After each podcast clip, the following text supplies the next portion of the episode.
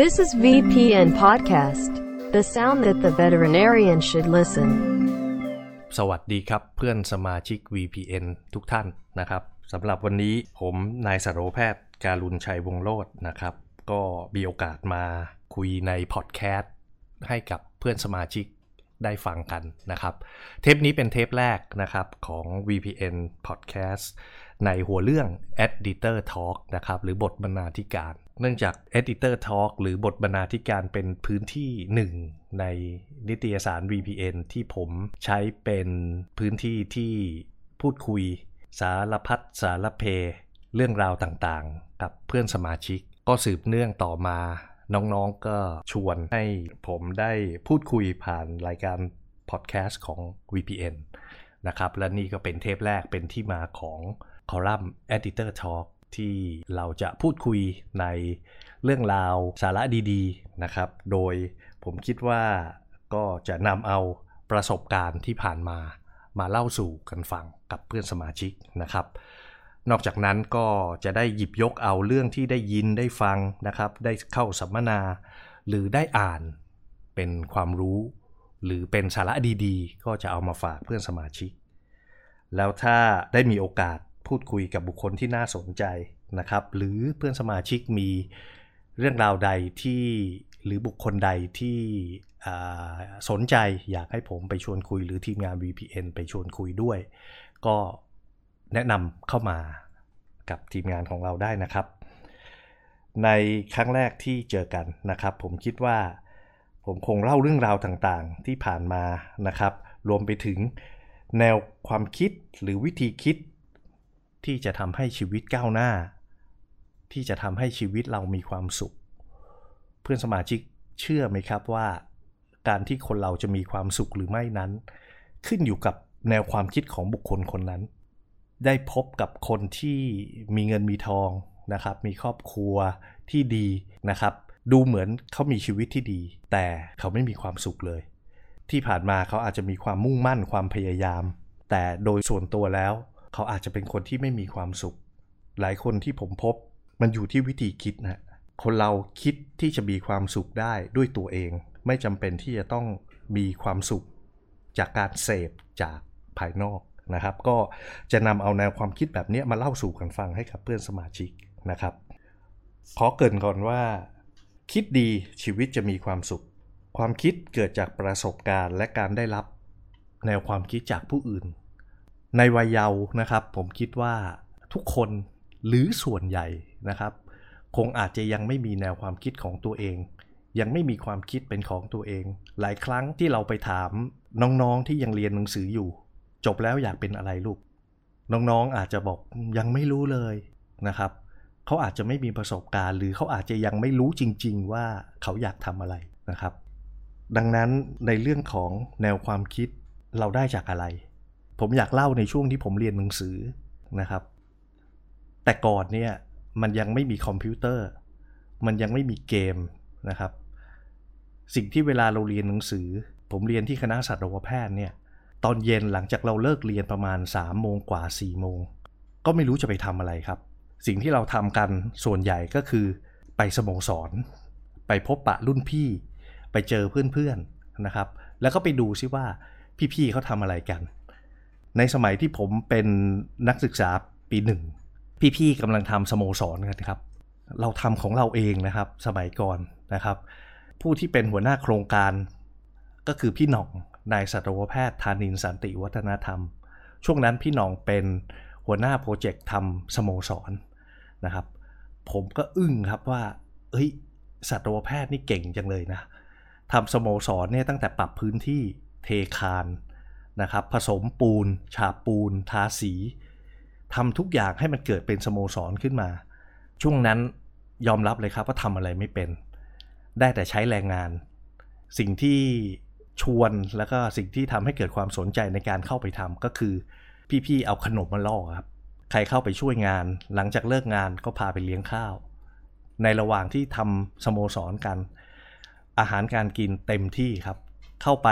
เราถูกอาหารล่อเข้าไป แล้วเราก็ไปใช้แรงงาน แต่ในระหว่างที่เราทำงานตรงนั้นเนี่ยนะครับ เราได้มีการพูดคุย มีความสนุกสนานทำไม่เหนื่อยหรอกครับ สนุกซะมากกว่า อันนั้นก็เป็นกิจกรรมแรก ๆ ที่ได้ทำที่คณะสัตวแพทย์ แต่จากการที่ได้เข้าไปที่สโมสรได้เจอรุ่นพี่ เราได้รับแนวคิดเราได้รับคำแนะนำเราได้รับประสบการณ์หลาย ๆ เรื่องนะครับ ที่ถ่ายทอดจากรุ่นพี่ แล้วก็ได้รับการเชิญชวน ให้เข้าไปทำกิจกรรมเพิ่มเติมมากขึ้น อยากจะบอกว่าสมัยก่อนสัตวแพทย์เรามีกันแค่ 40 คนนะครับ 40 คนเนี่ยสิ่งที่ผมคิดว่ามันเป็นสิ่งที่ดีมากๆ ก็คือมันเปิดโอกาสให้เราทำงานนะครับในสิ่งที่เราไม่เคยทำถ้าเกิดคณะมีตัวเลือกเป็นร้อยผมเชื่อว่าก็คงจะมีคนหยิบมือเดียวที่ได้ทำกิจกรรมหรือได้ ทำงานเพื่อส่วนรวม แต่พอเรามีกันแค่ 40 คน ใครทำอะไรเป็นนะครับ ก็เข้าไปช่วยกันทำสมัยนั้นมีชมรมเลบีนะครับมีสัตวแพทย์อาสา มีสโมสรนะครับมีชมรมเวทนิวนะครับแล้วก็มีกิจกรรมอะไรอีกหลายอย่าง ไม่ว่าจะเป็นกีฬาเฟชชี่นะครับไม่ว่าจะเป็นงานฟ้าหม่นหลากหลายครับ ซึ่งก็ใช้น้องๆนี่แหละครับ 40 คนแต่แต่ละรุ่นเข้าไปช่วยงาน มันก็ทำให้เราได้ทำกิจกรรมเสริมไปนอกเหนือจากเวลาเรียนของเรา กิจกรรมที่ผมได้ทำนะครับ ก็คือกิจกรรมเวทนิวอยากจะบอกเพื่อนสมาชิกว่าการทำกิจกรรมควบคู่ไปกับการเรียนเนี่ยส่วนหนึ่งมันเป็นการผ่อนคลายนะครับ เราได้ทำอะไรบ้าๆบอๆนะครับ เราได้ทำอะไรที่มันผ่อนคลายความเครียดจากการเรียน ชมรมเวทนิว ผมมีเพื่อนที่มาช่วยกันทำในรุ่นเดียวกันเนี่ยนะครับ ประมาณ 7-8 คน แล้วก็มีพี่ๆมาทำแต่ปัญหาที่เราพบในช่วงที่เราทำเวทนิวนะครับ ก่อนอื่นอธิบายก่อนว่าเวทนิวเขาทำอะไรกันนะครับ จริงๆแล้วเวทนิวก็คือ VPN สมัยนี้แหละครับเวทนิวเป็นชมรมที่ทำหนังสือรายเดือน โดยให้ความรู้เกี่ยวกับวิชาสัตวแพทย์ กับผู้เลี้ยงสัตว์นะครับ เรามีคอลัมน์หมู คอลัมน์ไก่ คอลัมน์สัตว์เลี้ยงนะครับ เป็นหนังสือเล่มเล็ก ๆ แต่เราต้องทำทุกเดือน ปัญหาของเวทนิวก็คือมันทำไม่ทันเดือนครับ เนื่องจากว่าเราต้องเรียนไปด้วย ตอนผมเข้าไปทำเวทนิวครั้งแรก หนังสือตามอยู่ 6 เดือน หมายถึงอะไรครับ หมายถึงวันนี้นะครับ เดือนธันวาคม แต่เรายังทำหนังสือเล่มมิถุนายน ยังทำให้สำเร็จออกมาไม่ได้เลยนะครับ หนังสือก็ตามเดือนอยู่เยอะ ความสำเร็จครั้งแรกที่ผมเข้าไปทำใช้เวลา 2 ปี เราสามารถที่จะทำเวทนิวตามเดือนให้ทันนะครับ ให้ฉบับเดือนธันวาคมออกมาในเดือนธันวาที่ที่เราปิดเล่มนะครับ แต่ใช้เวลาตั้งเกือบ 2 ปีนะครับ ที่เราจะทำหนังสือให้ทันเดือน แต่อย่างไรก็ตามครับอันนั้นเนี่ยมันเป็นความสำเร็จครั้งแรกของนิสิตนะครับชั้นปีที่ 3 ของคณะสัตวแพทย์ ซึ่งเราก็พยายามวางแผนนะครับ แล้วก็ทำให้หนังสือหรือกิจกรรมที่เราทำเนี่ยบรรลุเป้าหมายได้ อันนั้นเป็นรสชาติของความสำเร็จครั้งแรกนะครับ เพื่อนสมาชิกเชื่อไหมครับว่ารสชาติของความสำเร็จเนี่ยมันเป็นสิ่งที่เราเราโหยหามันนะครับ แล้วมันจะ ประทับอยู่ในใจของเราเนี่ยตามนานแสนนานนะครับ ในรสชาติของความสำเร็จเนี่ยอยากจะให้เพื่อนสมาชิกได้ลองสังเกตในงานต่างๆของเราดูนะครับ ยกตัวอย่างเช่นถ้าเพื่อนสมาชิกทำงานเกี่ยวกับรักษาสัตว์จำได้ไหมครับว่าเคสยากๆหรือเคสที่เราประทับใจ มักจะเป็นเคสที่เรารักษาประสบความสำเร็จนะครับ ช่วยสัตว์เลี้ยงได้ ช่วยเจ้าของสัตว์ได้ นะครับ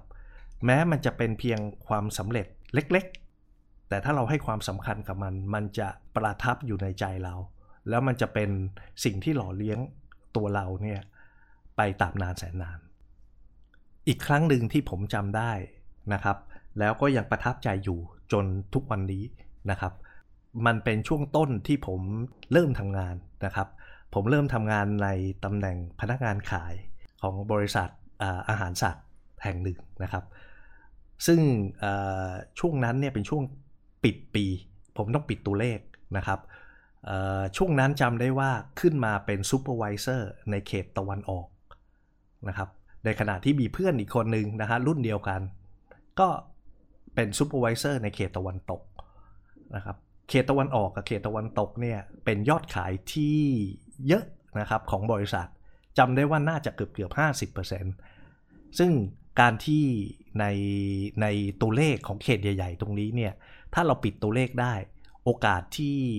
เราจะสามารถปิดยอดของปีเนี่ยน่าจะเป็นไปได้สูงเดือนธันวานะครับ เราปิดตัวเลขกัน เจ้านายก็ให้รางวัลมานะครับว่าเฮ้ยถ้าคุณปิดตัวเลขกันได้เนี่ย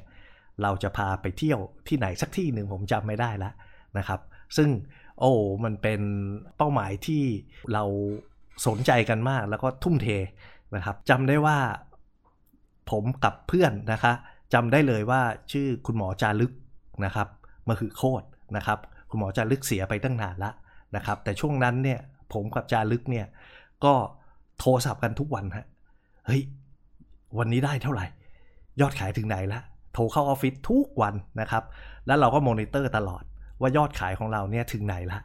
นะครับ สุดท้ายเราปิดตัวเลขได้ นะครับปิดปีนั้นได้อย่างอย่างสวยงามนะฮะแล้วก็บรรลุเป้าหมาย ความสำเร็จในวันนั้นเนี่ยมันยังหล่อเลี้ยงจิตใจมาจนถึงวันนี้นะครับยังยังจำบรรยากาศต่างๆได้นะครับ เราดึงสัพพะกำลังที่มีอยู่ทั้งหมด ไม่ใช่เพียงแค่ตัวเราเอง แต่เราต้องประสานงานหรือจูงใจนะครับ ให้น้องๆในทีมนะครับ พี่ๆในทีมเนี่ยสามารถปิดตัวเลขได้นะครับ นี่ก็เป็นความสำเร็จเล็ก ๆ แต่ในความสำเร็จเล็ก ๆ หลาย ๆ เหตุการณ์ตรงนั้นเนี่ยถ้าเรามองเห็นมันนะครับ แล้วก็หยิบมันมาเป็นแรงจูงใจ มาทำให้จิตใจแช่มชื่น แล้วก็สามารถที่จะดำเนินชีวิตอยู่ในความสุขอันนั้นเนี่ยนะครับไปได้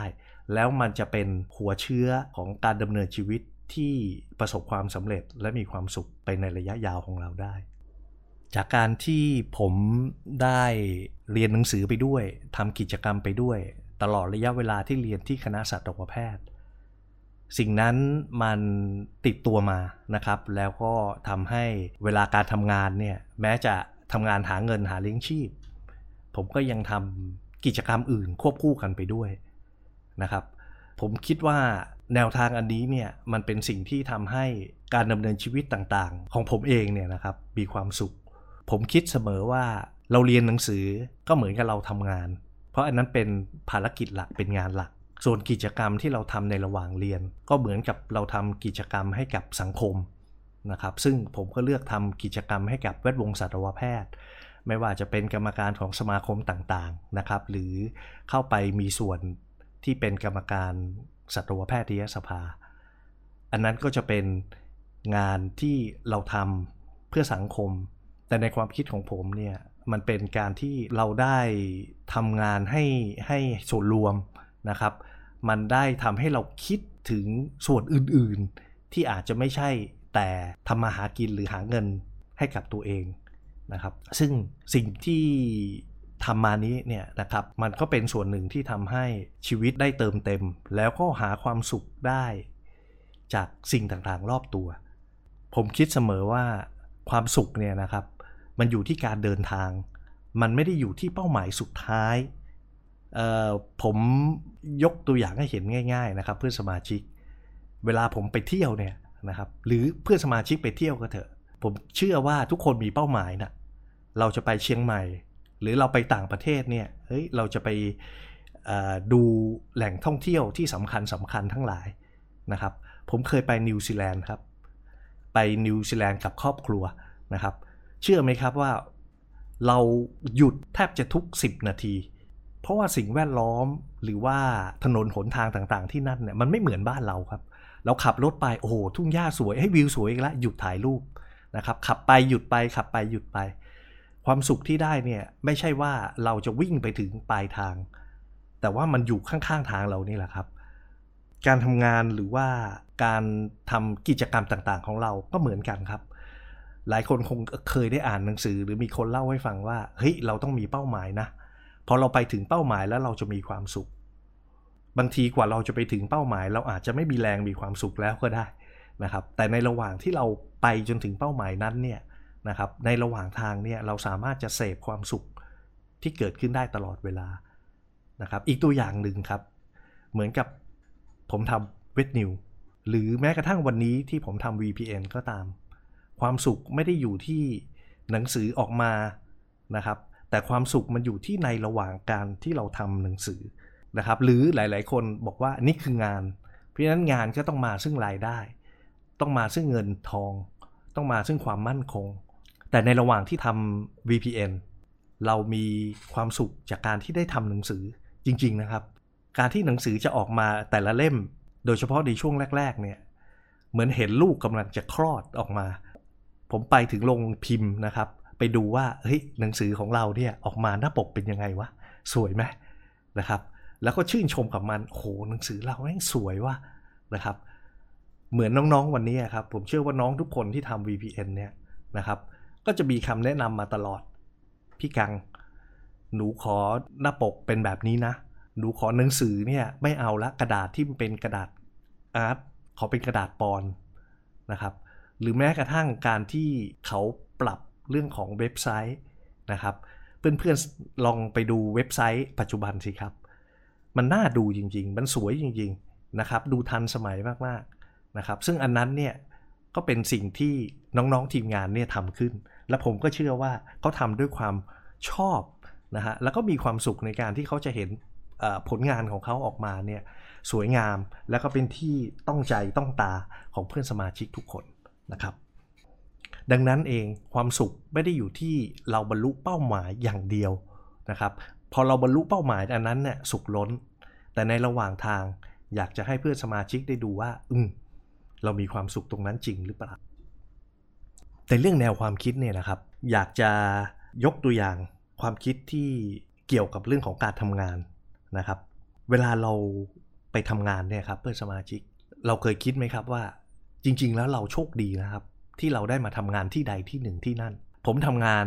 เริ่มต้นเป็นพนักงานขายของบริษัท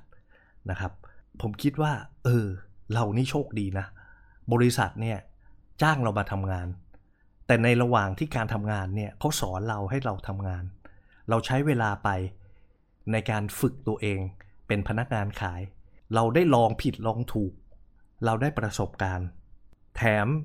เมื่อเราได้ประสบการณ์จากงานขายตรงนั้นแล้วเนี่ยเขายังให้ตังค์เราอีก ค่าจ้างเขาให้เรานะครับ ทั้งๆทที่จริง ๆ แล้วเนี่ยจบสัตวแพทย์มาเนี่ยขายของไม่เป็นหรอกครับ เราก็ไปฝึก เขาก็สอนเรา ลูกค้าก็สอนเรา เราได้เรียนรู้ตรงนั้น แถมยังได้เงินมาอีก จากนั้นเนี่ยสิ่งต่างๆ ก็หล่อหลอมเราเป็นประสบการณ์ของเรานะครับ ในมุมนี้เนี่ยผมคิดตลอดครับว่าเรามีแต่ได้กับได้ ไม่ว่าเราจะทำงานที่ไหนก็ตามนะครับ เริ่มต้นเนี่ยสัตวแพทย์จบมาก็มีความรู้ติดตัวมา แต่ยังไม่มีประสบการณ์ เราไปทำงานในสถานพยาบาลสัตว์ พี่ๆให้โอกาสเราทำงาน จ้างเรานะครับ ในขณะเดียวกันเราทำงานตรงนั้น ก็ได้ประสบการณ์จากการรักษาสัตว์ตรงนั้นด้วยนะครับ เห็นไหมครับว่ามันมีแต่ได้กับได้ ผมจำได้ว่าในช่วงที่ทำงานเป็นเซลล์นะครับ พี่ๆสอนผมเสมอว่า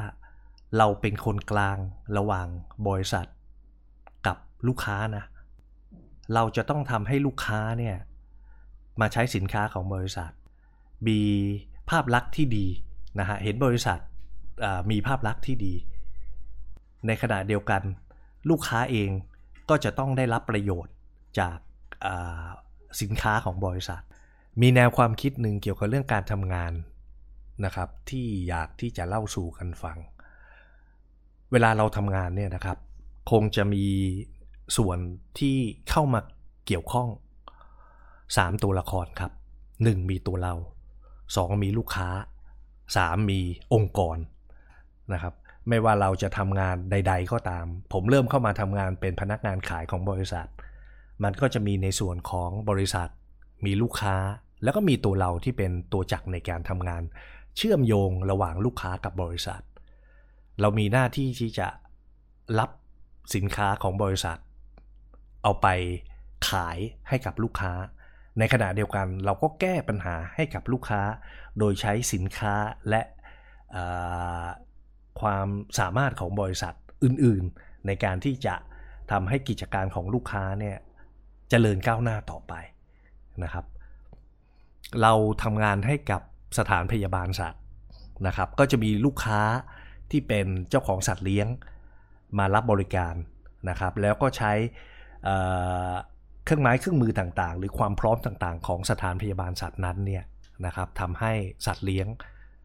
หายจากโรคโดยใช้ความรู้ความสามารถของสัตวแพทย์ก็คือตัวเราดังนั้น 3 ส่วนนี้เนี่ยจะอยู่ด้วยกันไปตลอด นะครับ แนวความคิดหนึ่งซึ่งผมใช้ตลอดในช่วงระยะเวลาที่ทำงานให้กับบริษัท ก็คือความสำคัญที่สุดอยู่ที่ลูกค้านะครับ เราจะต้องทำงานให้ลูกค้าเนี่ยประทับใจหายได้ประโยชน์อย่างสูงสุด เพื่อให้ลูกค้านั้นเนี่ยมีความเจริญก้าวหน้านะครับ แล้วก็สามารถที่จะประสบความสำเร็จ หรือถ้าเขาเป็นเจ้าของสัตว์เลี้ยง ก็ให้เขาพึงพอใจ ให้สัตว์เลี้ยงของเขาเนี่ยสุขภาพแข็งแรงนะครับไม่ว่าจะเป็นโรคอะไรมาก็ตาม ก็ต้องรักษาให้หายได้อย่างดีที่สุด อันนั้นคือเป้าหมายแรก เป้าหมายที่ 2 ก็คือ ให้องค์กรเนี่ยเจริญก้าวหน้านะครับทำงานให้ลูกค้าประทับใจ ภาพลักษณ์ทั้งหมดหรือสิ่งที่ควรจะได้เครดิตก็คือสถานพยาบาลสัตว์นั้น เช่นกันครับ องค์กรที่ผมทำงานอยู่บริษัทที่ผมทำงานอยู่ ก็จะต้องได้รับทั้งยอดขายทั้งภาพลักษณ์นะครับที่ลูกค้าเห็นความสำคัญ แล้วสุดท้ายถึงจะเป็นตัวเรา ซึ่งก็จะได้ค่าตอบแทนต่างๆ ที่ได้จากองค์กรมาอีกทอดหนึ่ง ดังนั้นมันก็จะเป็นแนวความคิดของ การทำงานว่าลูกค้าเป้าหมายสุดท้าย จะต้องได้ประโยชน์สูงสุด แล้วต่อมาก็คือองค์กรที่เราทำงานอยู่ แล้วถ้าเราสามารถทำเช่นนั้นได้ ตัวเรานะครับที่ทำงานอยู่ก็จะได้ประโยชน์ได้ความเจริญรุ่งเรืองนะครับ เราคงไม่สามารถที่จะทำงานได้ในระยะยาว หรือประสบความสำเร็จได้ ในขณะที่องค์กรไปไม่ได้นะครับ หรือลูกค้า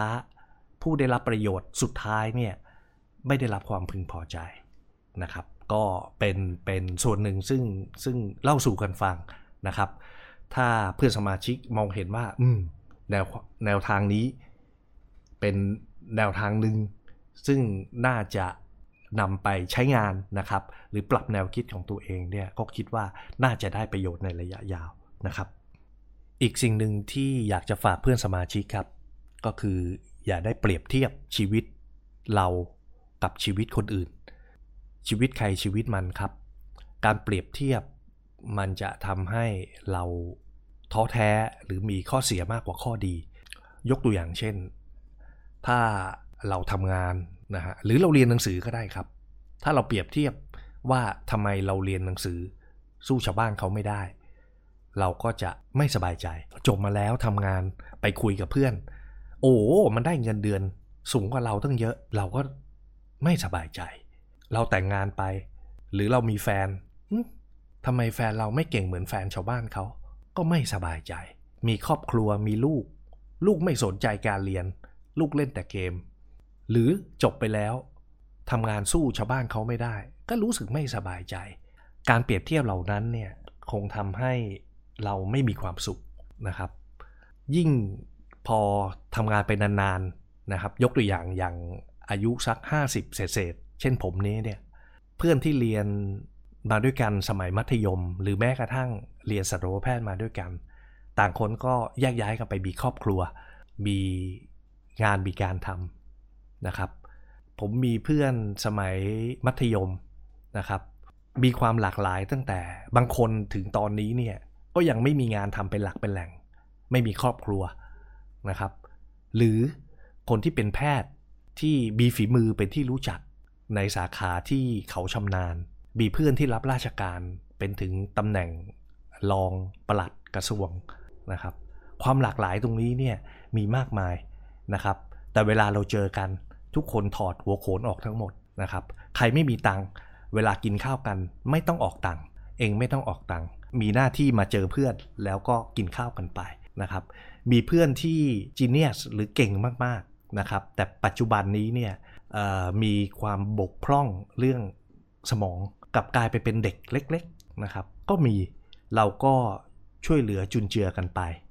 นะครับ ช่วยเหลือครอบครัวการเรียนทุนการศึกษาของลูกนะครับ พาไปหาหมอจิตเวชนะครับ ก็มี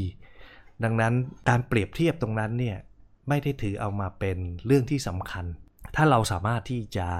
คิดตรงนี้ได้นะครับ มันก็จะทำให้ชีวิตเนี่ยดำเนินต่อไปยังมีความสุขนะครับ เพื่อนสัตวแพทย์ก็เหมือนกันครับบีตั้งแต่คนที่มีเป็นร้อยล้านนะครับ สร้างบ้านใหญ่โตมีกิจการมั่นคง แต่ในขณะเดียวกันก็มีเพื่อนบางคนที่ทำงานเป็นลูกจ้างตลอด พอเกษียณอายุ ตอนนี้ก็ไปเป็นเจ้าของสวนนะครับ ปลูกต้นไม้ต้นละหมากรากไม้ไปเรื่อยนะครับ ซึ่งก็มีความสุขดี ในขณะที่บางคนก็อาจจะไม่ประสบความสำเร็จในการทำงาน ซึ่งทั้งหมดทั้งปวงเหล่านี้เนี่ยนะครับ มันก็คือสิ่งที่เป็นไปตามการแล้วเวลา แต่เวลาเรามาเจอกันทุกคนก็ก็เป็นปกตินะครับ ดังนั้นเนี่ยในเรื่องของการเปรียบเทียบสำคัญนะครับ ถ้าจะเปรียบเทียบอยากจะให้เปรียบเทียบกับคนที่ด้อยกว่านะครับ เพื่อที่จะมีกำลังใจ นะครับ แล้วก็ช่วยเหลือเขานะครับ การช่วยเหลือตรงนั้นเนี่ยมันจะทำให้เราช่ำชื่นหัวใจมีความสุขครับ ก็ในเทปแรกนะครับ ก็คงเล่าสู่กันฟังในเรื่องราวต่างๆนะครับ สิ่งที่อยากที่จะบอกกับเพื่อนสมาชิกก็คือคอลัมน์ Editor Talk เนี่ยนะครับเราก็จะเจอกันที่ VPN Podcast อันนี้เนี่ยเป็นประจำ เข้าใจว่าน้องๆก็คงจะโพสต์พอดแคสต์ในส่วนของการไปสัมภาษณ์นักวิชาการ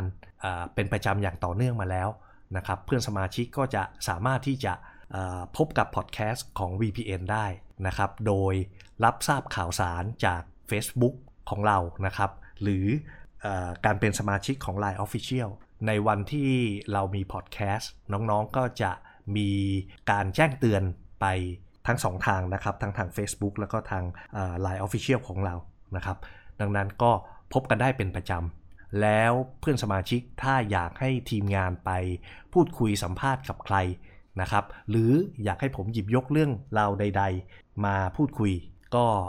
นำเสนอมาได้ตามช่องทางการติดต่อของ VPN นะครับสำหรับวันนี้ต้องขอขอบคุณที่ติดตามกันนะครับ แล้วก็พบกันใหม่ในโอกาสต่อไป สวัสดีครับ